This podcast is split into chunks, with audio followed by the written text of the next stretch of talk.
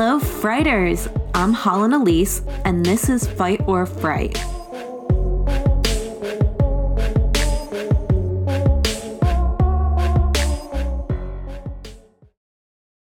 Welcome to Fight or Fright. Welcome, welcome, welcome, welcome, welcome, welcome to Fight or Fright.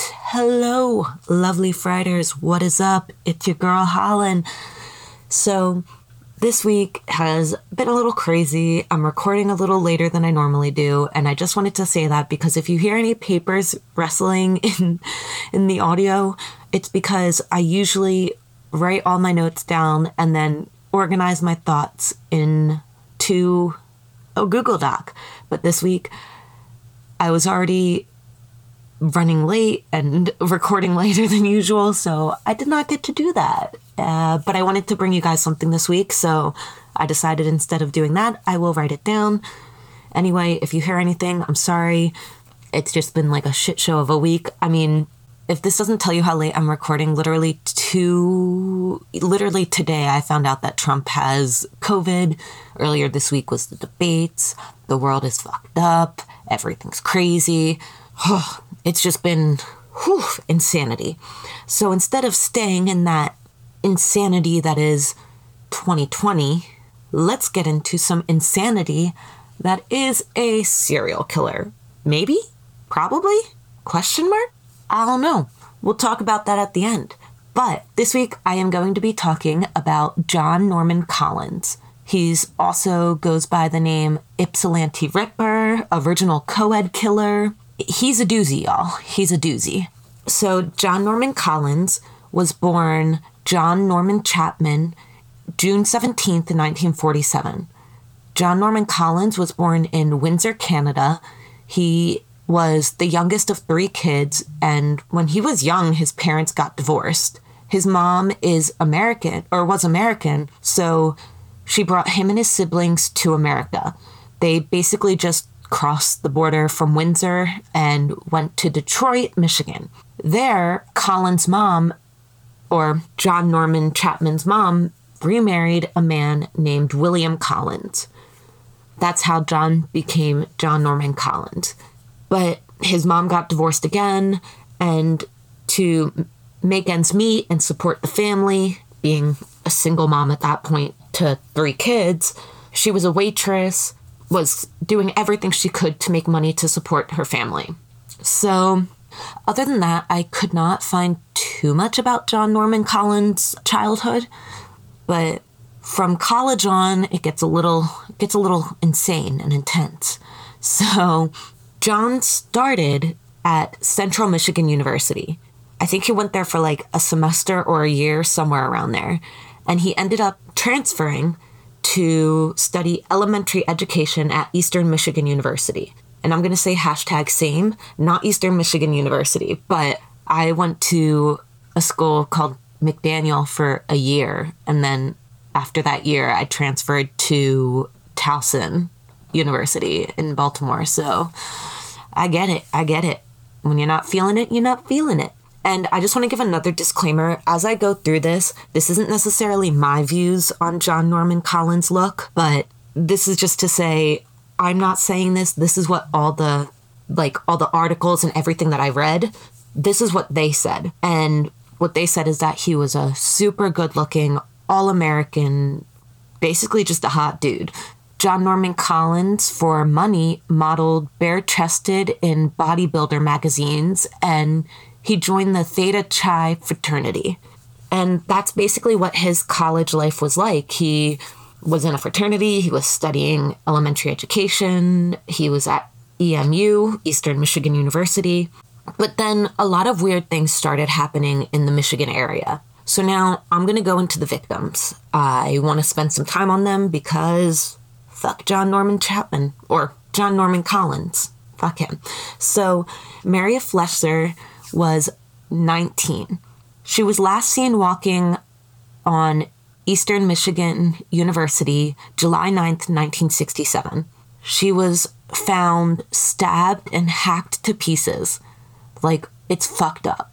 And when she was brought to the morgue, a man came in and asked if he could take pictures of the like mutilated, hacked up body, which is fucked up. And obviously, it was denied. But like I said, she was last seen just walking around the Eastern Michigan University and then basically just disappeared until she was found. And so then, around a year later, Joan Schell, she was the next to disappear. She was last seen June 30th, 1968. She was found five days after she disappeared, and she was found raped, stabbed. She was stabbed 47 fucking times. Like, fucking overkill much? That's fucking ridiculous.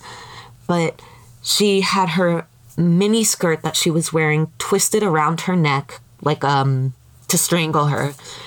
And when she was last seen on June 30th, she was seen trying to hitchhike near Eastern Michigan University. She was near the student union and she was trying to hitchhike. And eventually it was found out that she was last seen with John Norman Collins. But like I said before, he was this good looking all American boy. So basically, they just ended up taking his alibi at face value. They didn't check into it, they didn't look into it, they didn't really do anything. They kind of were just like, mm, okay, you're good. You're a good looking kid. You're an ex football player. Like, you know, whatever. We'll let you go. So, next, there was Jane Mixer. Jane Mixer was found eight months later Jane Mixer was last seen on March 20th, 1969. She was trying to hitchhike home to Muskegon, and she was found in an Ypsilanti boneyard, strangled with nylon and shot point blank. She was a law student at Michigan, and this is when the killings kind of start to get quicker and up in speed because for the past couple years, it was like 67, 68, 69. It was around like almost like every year around, give or take like 30 days. But then it starts getting a lot quicker. And so then next victim was Maralynn Skelton. She was found days later, days after Jane Mixer. Just she was found by construction workers. She was bludgeoned she was it's really hard to say, but there was a stick that was savagely like placed in her vagina and she was basically mutilated in that way. And she was flogged with a heavy strap before dying. So she was last seen, like I said, it was only a couple days after Jane Mixer. It was March 24th, 1969, and she was trying to hitchhike near Arborland Shopping Center in Ann Arbor, Michigan. That was the last time she was seen before she was found days later by construction workers. And this next one is also pretty fucking tragic. The next victim was Dawn Basom. She is 13, she was 13 years old. She was last seen near Gale Vreeland Roads. She was found three weeks after disappearing, half naked, strangled with electrical cord, and her sweater was found in a nearby farmhouse.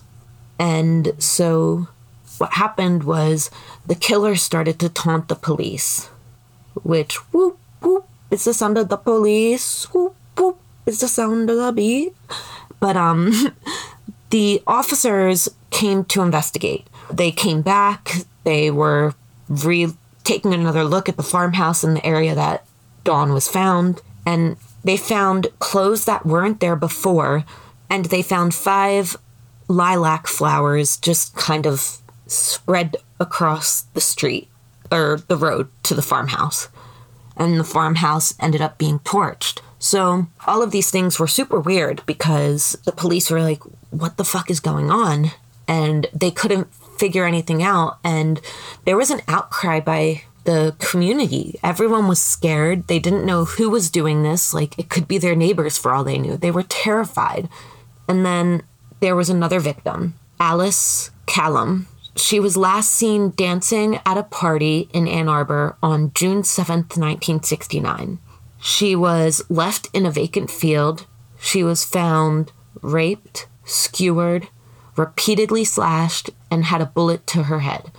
The police investigation, like, I mean, it's been almost two years now that the police have been looking for the person that is doing these things. They think that they're linked they think that the same person is doing all of these horrible things that has the community so terrified. I'm finally going to get to my final victim, Karen Beineman. So, Karen was last seen at a wig store on July 23rd, 1969.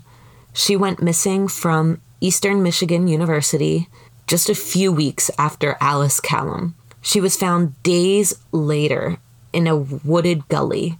She had been strangled and beaten. Her breast and stomach were scalded, and her tights were wadded up and stuck in her vagina. I mean, it's fucked up. These just keep getting worse and worse. I mean, it's just such overkill and the progression like everything is just getting even worse and ugh harder to imagine and just awful ugh i can't even ugh it's just disgusting just disgusting what happened to these girls so there were short dark hairs that were found near the body and so police obviously collected this evidence and were like hopefully this can help us find who did it and like I said before, I mean, people were terrified. People were wondering if their acquaintances or their neighbors or like a family member, people suspected everyone because they didn't know who it was. They had no choice but to be like, oh, could that be the person that's doing this? Could this be the person that's doing this? And I mean, there was a multi agency task force at that time to find who the Ypsilanti Ripper was, also the original co-ed killer.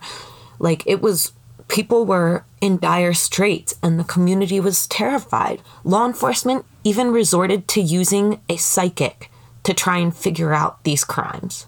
It's just amazing.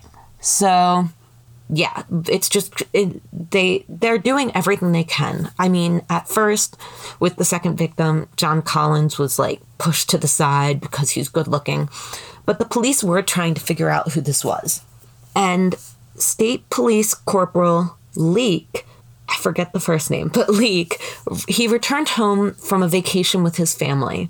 He had gone on basically just a holiday, getting away for the weekend with the family, and his wife's nephew, aka John Collins, was basically animal sitting and house sitting for them while they were gone for the weekend. And when Leik got home, he found just spilled paint or just something spilled all over the basement floor. And he didn't think much of it because he was just like, eh, whatever, maybe John John Collins just accidentally knocked something over, didn't really clean it up, whatever, blah blah blah. But then Leik had been informed that Collins was being questioned and was suspected as being the Ypsilanti Ripper and those things. So Leik thought back to when Collins was house sitting for him and was like, "Oh yeah, I remember that paint. I need to go like check this out." So Leik went to his basement where he'd already cleaned up the paint, but he looked under his washer and dryer and things like that, and he was able to find hair. And eventually, that hair was matched to Karen Beineman, the, the hairs that was found with her body. So he brought this to his colleagues because, like I said, he was a police corporal. So he brought this to his colleagues and told them about his findings in his basement and that his wife's nephew was the one that was watching their house at the time. So while the police began to look into John Collins, they found he was a chronic thief and he had a violent side. And this violent side was pointed specifically towards women women that wronged him, pissed him off, just all of that. They were like, if any woman did anything to upset, piss him off, harm him, anger him, whatever, he had a violent side. His peers and ex girlfriends described him as an oversexed, brutal companion, and he was grossed out by women's menstrual periods, and he was super into bondage, which, I mean, fucking you do you if you're two consenting adults, but like, from what it seems from the articles that I read, it was like it seemed like he would sometimes take it a little too far. So, but if you're two consenting adults, whatever, you do you. I ain't here to judge. And then in June 1969, John Collins fled with a worthless check. He fled Michigan and he rented a trailer And eventually, the trailer was found in California. Just a note that I said that there were like, I think there was like seven victims. No, there was seven victims in Michigan. But there is another woman that is maybe linked to him, but can't like officially be linked to John Collins. The reason that they think that it could have been him is because near the area in California where they found his trailer, there was another woman that had been raped at the same time, and it kind of had the same MO as John Collins in Michigan. So when he wasn't able to pay rent, police were finally able to find him and the siege was over. This was in August 1969. And as I said a couple of times, he seemed just so unlikely. No one thought it could have been him. He was clean cut. He was good looking. He was a good student. He was a football player. I think he was like a captain football player. He was in a fraternity. He just seemed like an all American, all around, like normal dude. He just, he seemed like any other kid on the outside. So Collins was 22 at the time of the murders at EMU, obviously around that age. I can't remember, I don't think I saw if he was 22 at like the time he was arrested or 22 at the time of the murders or 22 at the beginning, but either way, he was around 22. He was still really young. And when they caught him and brought him back, and when he left Michigan for California and ran with that fake check, the killings in Ypsilanti stopped. Those slayings were done. So once he was arrested, people just assumed it was him. And police only felt that they have evidence to convict him of Karen Beineman's murder. This is because of the hair. DNA wasn't huge at the time. But the matching hair, they felt like they could convict him of that. And they'd been trying to catch him for two years. And Eventually, he was convicted and sentenced to life in prison. He didn't speak to the press until after the jury came back with his verdict, and he spoke during his sentencing. He only said two things, but he he didn't really speak to police, he didn't speak to anyone. And to this day, Neil Fink was who was John Collins' lawyer, said that he liked him. He thought that Collins was charming, and he didn't think that the prosecution proved the case. He said that he was convicted because of the unspoken evidence, which basically is the community was terrified, and when Collins was gone in California and then arrested, the killing stopped. Fink Neil Fink just felt like there was someone needed to be blamed, and Collins was the suspect that ended up being blamed. So they got their man, wiped their hands of it, and just said he did all of these things.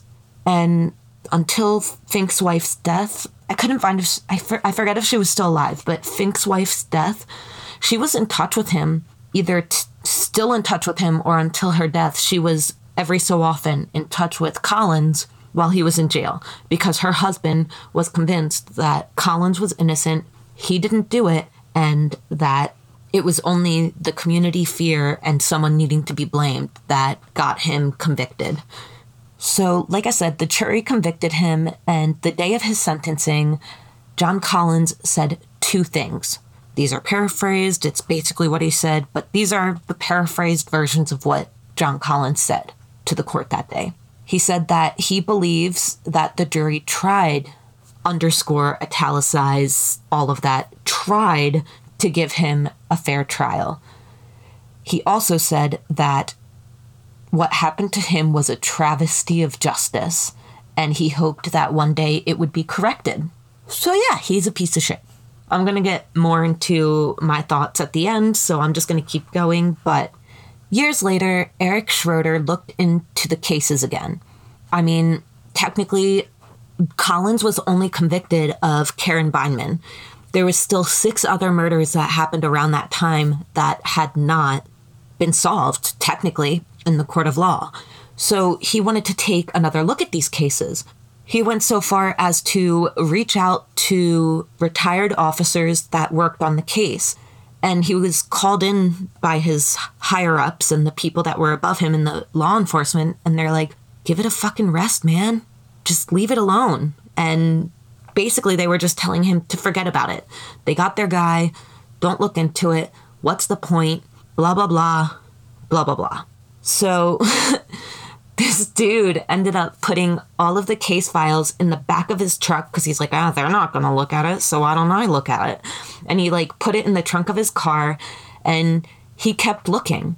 And one of the reasons that he kept looking was because there was one case in those seven murders that always bothered him. And that case was Jane Mixer. It always bothered him because he felt that this case was different than the others. There was something about it that didn't quite fit in to the six other murders. And so that always just it bothered him and it made him want to dig into it more because what if there was another person that want at least one of the crimes or what if Collins really didn't do them? So he wanted to keep looking. So in 1998, Eric Schroeder was reassigned to Lansing. He cataloged cold case evidence, and this allowed him to gain access to all of the evidence of John Collins. On top of that, this also brought Eric Schroeder to different conferences. And one of these conferences took place in Baton Rouge. And Schroeder, over some beers, my guess you get that little tipsy feeling and start spilling, shooting the shit, talking to each other, you know, you know how it goes. But he was talking to some FBI scientists and DNA had obviously come a long way in 1998 from when he was arrested in 69. I mean, it came a very fucking long way. it's like night and day. And these FBI scientists were telling Schroeder about DNA and how they could now find DNA cells on different fabrics that can then be analyzed and tested. And this was like a ah moment for Eric Schroeder because Jane Mixer, the one that always bothered him, she had pantyhose that had DNA on them. And the DNA was never tested because, I mean, it just, DNA hadn't come that far yet. So when he heard this news, it was like a aha kind of moment. He was like, shit, I can fucking get this tested.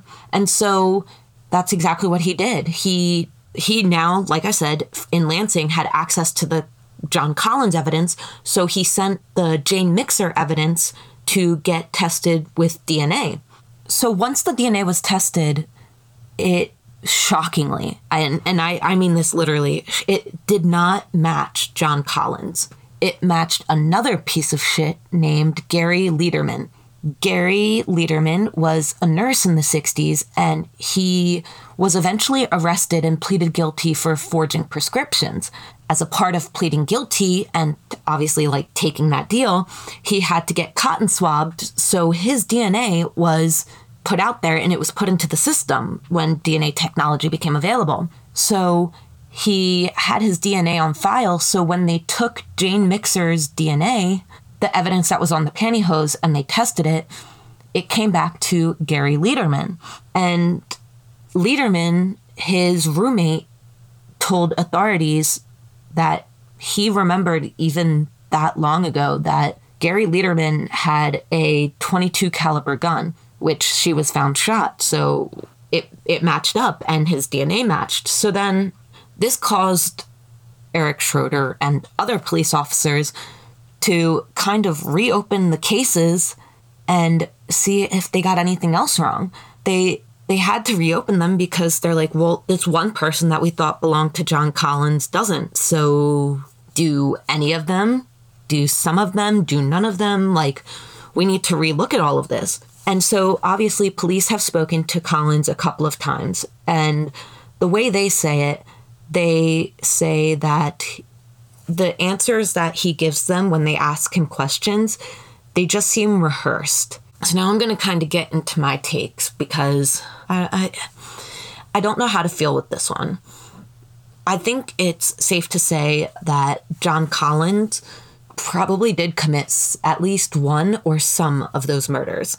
to me, if Eric Schroeder only had one of the cases that bothered him and that case ended up being someone else because it was so different, I think that his intuition was like, this is different than the other ones. We need to look into this to see if it was really him.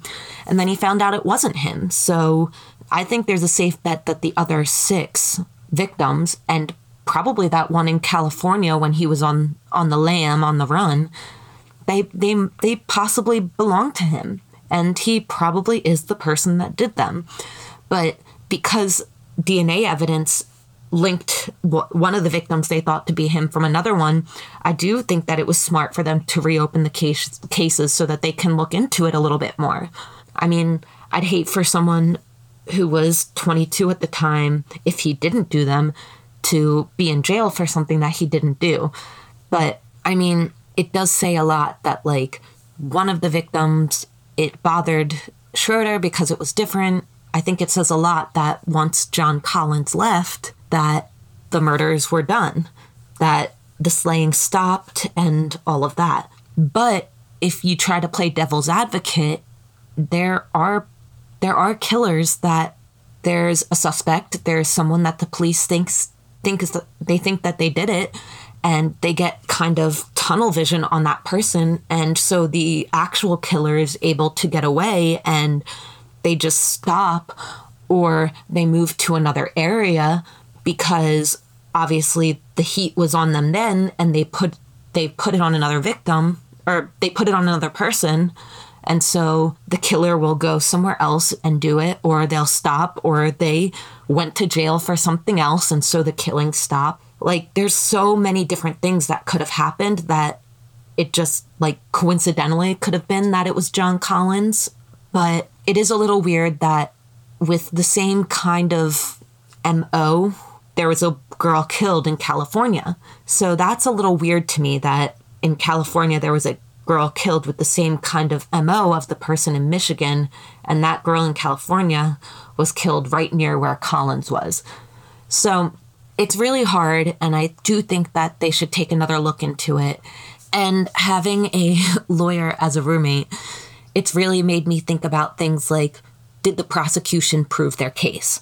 And because DNA evidence was so poor at the time, and a lot of people have dark hair, a lot of people, like, you could have like a dog or your kid could have a friend over. And then, I mean, if you looked at our apartment, it's two girls that live in my apartment, and fuck, if there's hair fucking everywhere, it doesn't necessarily mean that that hair belonged to Collins. Yes, it could have sort of matched, like, the the hair, but unless you did like a really close DNA test, which in all of the research I saw and looked at, I didn't see anything that linked those two. That like scientists actually took the two hairs to see if they were the same. So on the surface, they could have looked similar, but it doesn't necessarily mean that like that was the case. And in the article I read, I don't really know or understand why paint like there was spilled paint and then all of a sudden once Collins starts being questioned because they look back at the files and they see that he was last seen with the second victim, so they start questioning him again. I don't understand how that led Police Corporal Leik to be like, oh, well, blah, blah, blah. I think that's just kind of weird that that's like where Leik's mind went. And like I said, because I have a lawyer as a roommate, I've really started to like question whether the prosecution proved their case. And as much as I can sit here and say that I think that John Collins probably was the killer of those people, because I just think that the California murder and the Michigan murders, I, I just feel like there's no such thing as coincidences. But should he be in jail, especially like life in prison? I just, I don't know. I don't really think so because from what I saw, what the prosecution used, there was no evidence. There wasn't even really like circumstantial evidence. The only real thing that they had, like the defense, Neil Fink said, is all they had was the the hair that wasn't even tested. It just on the surface sort of looked the same. And then and if I'm wrong with that, I'm sorry. I looked at a couple things, but I never saw that they actually tested the hair to see. I just saw that they found a hair at Karen Beineman's and they found a hair in the basement and that they looked similar, but I never saw that they scientifically like put them under a microscope to look and make sure they were the same. So I can't for sure say that that was evidence, like it was a scientific link, but then the other thing they had was the killing stopped when he left. So those two things, I just don't think that's enough to put someone in prison for life. It's just a little it's just a little weak for me. Not that I don't think he did it, not that I don't think he is potentially a piece of shit, but I mean, I I don't think that the prosecution with those two things were able to prove their case. I think there was a lot of fear. There was a lot of the community was just terrified that like what if I'm next? What if my kid is next? I go to EMU, like all of that kind of shit. And that's just a terrifying thought like for everyone in the community. So I can I can sort of see why when the jury went, they're like, well, the killing stopped and there's nothing going on anymore and he was caught and they kind of just are like history done. We did it. We got the guy. Cool. Let's move on. Let's move on with our lives. Let's try to build from this and try to forget this horrible stuff that happened. But I still don't think that the prosecution proved their case. I do think that John Collins did it, but I don't think that the prosecution proved that he did it. But I will leave you with this. One of John Norman Collins' ex girlfriends from high school, Bernadetta Hudak, said that he was just a man of so much manners. He would open the door for you. He stood when another woman or an elderly person entered a room, but it was like a switch. And just like that, that switch could flip. And we heard that earlier too, what other people said that it was just like the littlest thing, especially if a woman did something to wrong him, it was the littlest thing that pissed him off. And so, I mean, what Bernadetta Hudak is saying kind of goes along with what a lot of his other peers were saying. So, if he does have that like quick switch, and I don't believe in coincidences, I do believe it's safe to say that for at least six of the killings, they got the right person. But I do understand why they have to reopen the case and look into everything again because of the fact that Gary Leiterman was, his DNA was tied to one of the victims they suspected was John Collins. So I don't know. I think I think Collins did it. I don't think the prosecution proved it. I think it's awful what happened to these women, which is why I wanted to kind of get into a little bit of their background. And I know I kind of just quickly went through this, and there's probably so much. And a lot of this information I got from the Detroit Free Press, and it was like an overwhelming amount of information. But I just think it's really, it was a really interesting case. And obviously, I knew the co ed killer. I'd heard that case before, I knew all about that. But then when I was looking and found the original co-ed killer, I was like, what? There's an original? And so I was like, I need to look into this. But yeah, so I will leave you with that story about Bernadetta Hudak and leave you to tell me what you think. I'd love to hear from you. You can either reach out to me on social media or email, and I will give those to you at the end of the episode because right now I am getting into the fright is over. The fright is over. And so I'm literally taking this from jsonline.com. I don't know much about Nancy Grace. I don't really listen to her. I know I listen to a lot of podcasts that have very strong feelings on Nancy Grace. I don't know much about her. I really haven't listened to her, watched anything with her, but she I did find that she has a new show called Bloodline Detectives. And in that series, they basically go into DNA profiling technology and genetic genealogy, familial searching and matching to solve cold cases like they did with the Golden State Killer. Another piece of shit. But um in one of her episodes of Bloodline Detectives is the 1984 murder of a Saukville teenager. The teenager's name was Tracy Hammerberg, and last year, this case was solved because of DNA evidence. So the episode is called Murder in the Snow, and it's supposed to air October 9th, which is coming soon. It's called Murder in the Snow, and Tracy Hammerberg's body was found on a driveway in the town of Grafton early December 15th, 1984. She'd been raped, strangled, and bludgeoned. Since then, until last year, the case had remained open, but after getting help from Los Angeles FBI forensic genetic genealogy team, wow, that's a fucking tongue twister, investigators sent the DNA evidence from the crime to the database. And using family tree connections, they were able to hone in on one person, Philip Cross. Philip Cross had died before they even figured out that he was the person that committed this crime. He overdosed in 2012.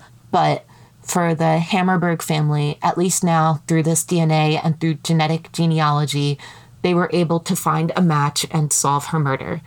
And so that is this week's The Fright is Over. I love you guys. You're awesome. Thank you, Frighters. You're the best.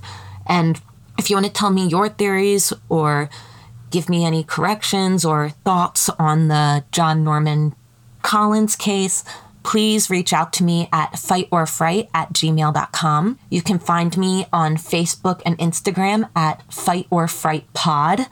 And on Twitter, you can find me at Fight Fright Pod. You guys are amazing. Thank you so much for listening. Please tell a friend. And also, I wanted to end with if you're listening and you have any spooky, crazy, eerie stories, I really, really want to give you guys a bonus episode this month since it's the spooky fucking season. I love it. I want to do some of your stories of crazy, spooky, paranormal, crime related, just your stories, something you've been through. You can remain anonymous. I would love to hear from you guys. Email those stories and put put a cool subject line, but make sure that you add listener stories to the fight or fright pod at gmail.com because I'd love to hear from you. I'd love to do the listener episode. You guys are amazing. This is Holland signing out. I love you guys.